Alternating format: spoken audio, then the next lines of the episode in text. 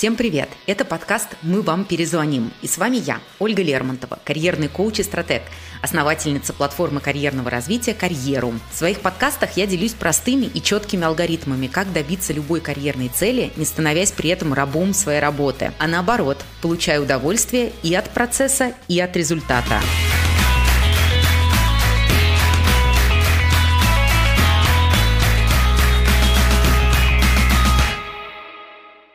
Сегодня поговорим о том, как победить профессиональное выгорание, а еще лучше предотвратить.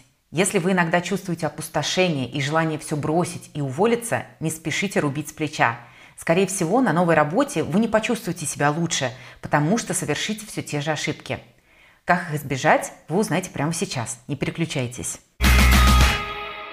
Людям, стремящимся сделать карьеру, приходится непросто. Они часто работают сверхурочно, мало отдыхают и не очень-то много общаются с близкими. В итоге полное отсутствие эмоций, неспособность думать о других, отсутствие мотивации.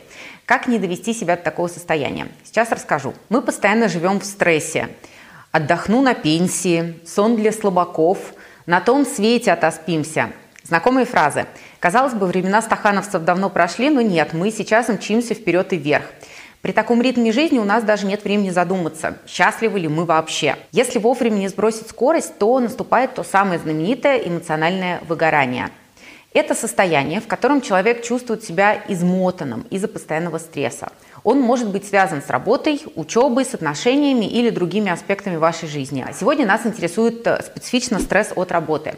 Здесь важно разграничивать кратковременный и долговременный стресс. Первый даже полезен. Когда мы его испытываем, мы сразу ищем выход из сложившейся ситуации, мозг генерирует возможные варианты решения, в итоге мы чего-то добиваемся и растем в профессиональном плане. Второй же стресс долгосрочный уже опасен. Он как раз и приводит к выгоранию. Этому стрессу может подвергнуться любой, причем не только те, кто работает э, очень интенсивно. Большую часть времени сидите дома, вы тоже в группе риска. Поэтому важно знать о признаках выгорания и вовремя отслеживать их проявления. Существует три главных признака. Первый – мы эмоционально истощены. Нам так сложно переживать какие-то эмоции, даже радостные, что мы от них начинаем уставать. Закрываемся в себе, увеличиваем дистанцию между собой и другими. Если друзья зовут в гости, нам просто не хочется идти, потому что у нас нет на это сил. На работе мы, например, не готовы взяться за новый проект, который еще три месяца назад мог бы нас порадовать. Вскоре мы вообще перестаем испытывать эмоции. Почему люди не распознают этот признак сразу? Обычно потому, что они считают, что их настигла лень. Они начинают ругать себя за это и заставляют себя все равно продолжать заниматься делами. Вот только качественно работать в таком состоянии все равно не получится. Второй признак – мы перестаем переживать за других. Мы можем сопереживать только когда у нас есть силы, а когда они почти на исходе, уже нет. За счет этого увеличивается дистанция между нами, родственниками, друзьями, коллегами, начинаем относиться к людям как к вещам. Например, э, когда врачи эмоционально выгорают, они осматривают больных автоматически, как на конвейере, и кажутся совершенно не заинтересованными в их выздоровлении. В людях нас начинают раздражать незначительные вещи. Громкое дыхание коллеги, звон ложечки в чашке. Нас все как будто напрягает, и мы либо отстраняемся, либо реагируем агрессивно. Хорошо, если это всего лишь пассивная агрессия. А внешне она совсем не агрессивна, но зато внутри это все закипает. В нашей культуре это проявляется в интонациях и незаметных действиях.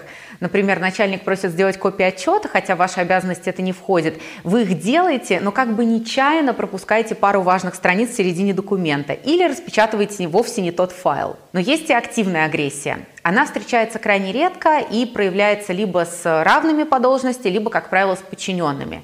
Это уже открытое выражение своего недовольства в виде криков и оскорблений. Следующий признак – неуверенность в себе и своих силах. Мы думаем, что некачественно работаем, виним себя за плохие результаты. Это происходит из-за перенапряжения. Особенно часто свою значимость занижают перфекционисты. Им важнее сделать идеально и никогда, чем хорошо и сейчас. Поэтому при каждом промахе они все переделывают или совершенствуют, и на это уходит очень много физических и эмоциональных сил. В тяжелых случаях эмоционального выгорания необходимо обратиться к психологу, но есть несколько способов предотвратить это состояние самостоятельно. Позаботьтесь о собственном здоровье. Звучит, конечно, тривиально, но когда вы перегружены работой, обычным делом становится пропустить ланч, забыть о спорте, поспать ночью на пару часов меньше.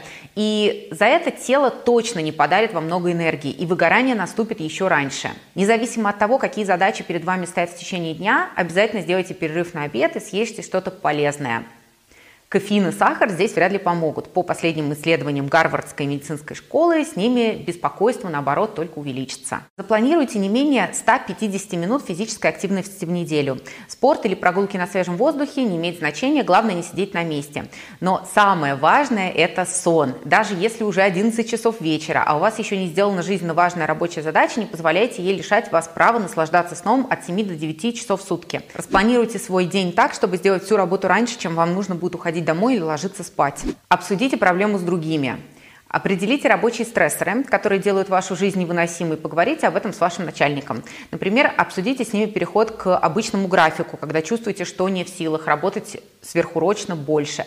А, возможно, за переработки вам пообещают повысить э, зарплату или дать премию. Но задумайтесь, неужели это важнее того, как вы себя чувствуете на ежедневной основе? Не стоит страдать в одиночестве. Вы удивитесь, сколько людей с похожей проблемой находится вокруг вас, если просто поделитесь мыслями на этот счет.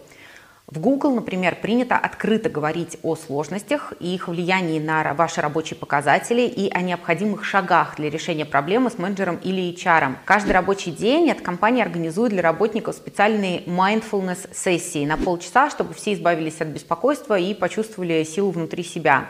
А компания Google понимает, что выгорание может настигнуть каждого и стремится обезопасить от этого своих сотрудников. Нужно здесь понимать, что вообще выгорание опасно не только для вас, но и для компании, потому что от вашего эмоционального состояния напрямую зависит результат вашей работы. Возьмите отпуск.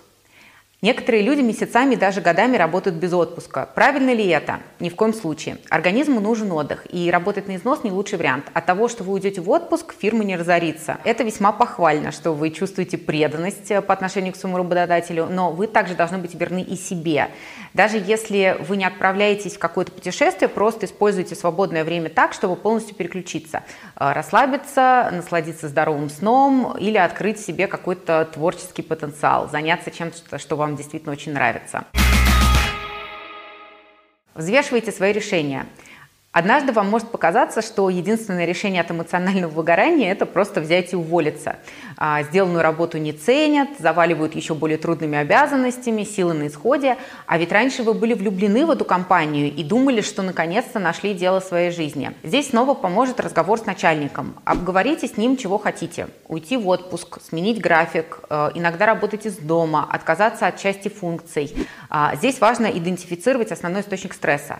Если вы на хорошем счету, то, скорее всего, вам не откажут. А увольнение – это не лучший способ убежать от рабочих проблем. А, гораздо сложнее искать новую работу в состоянии эмоционального выгорания, тем более не понимая, что конкретно к нему провел, э, привело.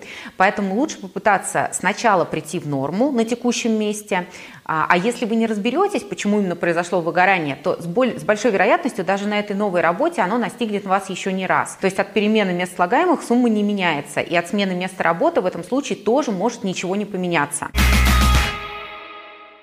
Разграничьте рабочее и личное время. А, как часто вы берете недоделанную в офисе работу на дом? Если систематически, то предупреждаю, эмоциональное выгорание может быть не за горами. Некоторые сотрудники начинают работать раньше остальных и заканчивают, когда в здании остается только охранник. Не успевая сделать план на день, неделю или месяц, забирают рабочие дела с собой, трудятся дома. Забывают уделить время себе, родным и друзьям, ведь нужно же закончить обязательно проект до дедлайна. Однако такие люди зачастую сами придумывают себе эти сроки и постоянно находятся под своим же собственным давлением, работая обязательно именно в нерабочие часы. Если вы один из таких людей, задайте себе вопрос, что я могу сделать, чтобы этого не случалось. А, не знаю, например, оставить ноутбук или нужные документы на работе. А, и тогда, когда вы придете домой, там будет ждать не рабочее место, а уютная комната для отдыха. Босс привык звонить по делу, когда рабочий день давно окончен, Объясните ему, что решите этот момент, когда вернетесь на следующий день в офис. Заставляют брать работу на дом, хотя вы этого не планировали делать. Скажите, что дома вас ждут другие задачи, приоритеты. Если вы в первую очередь построите свои личные границы, то вы сможете самого себя спасти от выгорания. Медитируйте. К сожалению, в России медитации только набирают популярность, а отношение к ним все еще похоже на «Ой, что это за эзотерика? Вдруг я стану жертвой гипноза? Нет, спасибо». Зря. На Западе это частая практика, совершенно нормально посреди рабочего дня уединиться в каком-нибудь пустом помещении на пару минут, собраться с мыслями, расслабиться. Медитация – это практика, которая помогает установить внутренний баланс. А, вы перестаете пережевывать по кругу одни и те же мысли и эмоции, переживать из-за мелочей, просто настраиваетесь на некий внутренний вектор, как будто из головы внезапно вынесли весь мусор. Уходит вот это ощущение вечной занятости, мы начинаем четче чувствовать свои эмоции, например, понимаем, что паникуем из-за спешащих вокруг людей, а злимся просто потому что не уделили отдыху достаточно времени. Медитация займет от 3 до 15 минут в день, зато поможет разгрузить мозг и почувствовать себя свободнее. При эмоциональном выгорании нам сложно концентрироваться на чем-то одном, не говоря уже о нескольких вещах. И как раз медитация возвращает вот это а, осознанность и внимание к деталям. Сейчас для этого есть много приложений. Скачайте одно из них и начните практиковаться. И важно при этом обращать внимание на свои ощущения. Как себя чувствует мое тело, какие эмоции я испытываю, как я дышу в этот момент.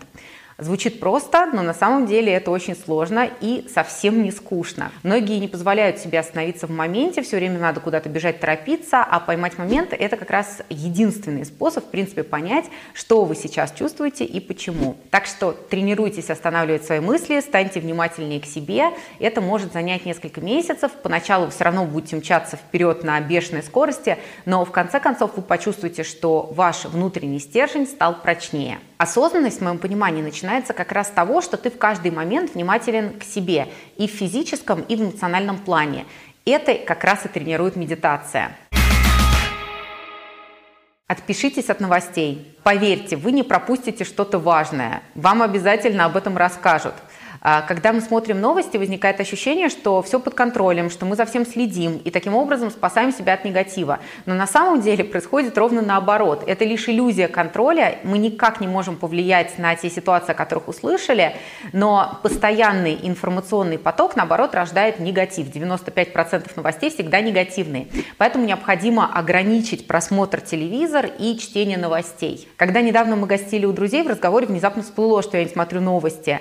И мне это поставили в укор, что я пропущу что-то важное, я стану невеждой, о чем ты будешь общаться с друзьями, как не о происходящем мире. Но в какой-то момент я просто решила, что нужно формировать правильное окружение, которое за тебя будет фильтровать потоки информации. И пока что, честно скажу, я еще не, пропас... не пропустила ни одного важного события, которое бы до меня не донесла, например, моя тщательно отсортированная лента Фейсбука. Вы, наверное, сами уже давно заметили, что классические новостные программы состоят из негативных новостей. И, конечно же, землетрясение землетрясения, войны и смерти – это гораздо более сильный пиар-повод, чем рождение детей, свадьбы и праздники с воздушными шарами. Ну, допустим, вы узнали о приближающемся цунами в Японии. И что вы конкретно сделаете? Вряд ли вы полетите договариваться с цунами, чтобы оно не разрушало дома. Так почему вы просто не ограничите себя от негатива и не заняться чем-то полезным в это время? Ограничьте время на социальные сети. А, открыли Инстаграм, чтобы посмотреть какой-нибудь важный пост и очнулись через полчаса в профиле с котятами. Знакомая ситуация. А, здесь нам помогут специальные приложения для блокировки. Можете оставить себе два часа на все социальные сети в рабочие дни. В остальное время телефон просто не даст вам скроллить ленту Инстаграма или отвечать на несрочные сообщения на Фейсбуке. А если ваша работа связана с социальными сетями, то самостоятельно решите, от чего вам стоит в них отказаться, может быть, от каких-то конкретных приложений и функций, чтобы не тратить на это слишком много времени. С вами была я, Ольга Лермонтова, и вы слушали карьерный подкаст «Мы вам перезвоним». Следующем выпуске мы поговорим о привычках и о том, как с легкостью их формировать. Подписывайтесь на канал и до новых встреч!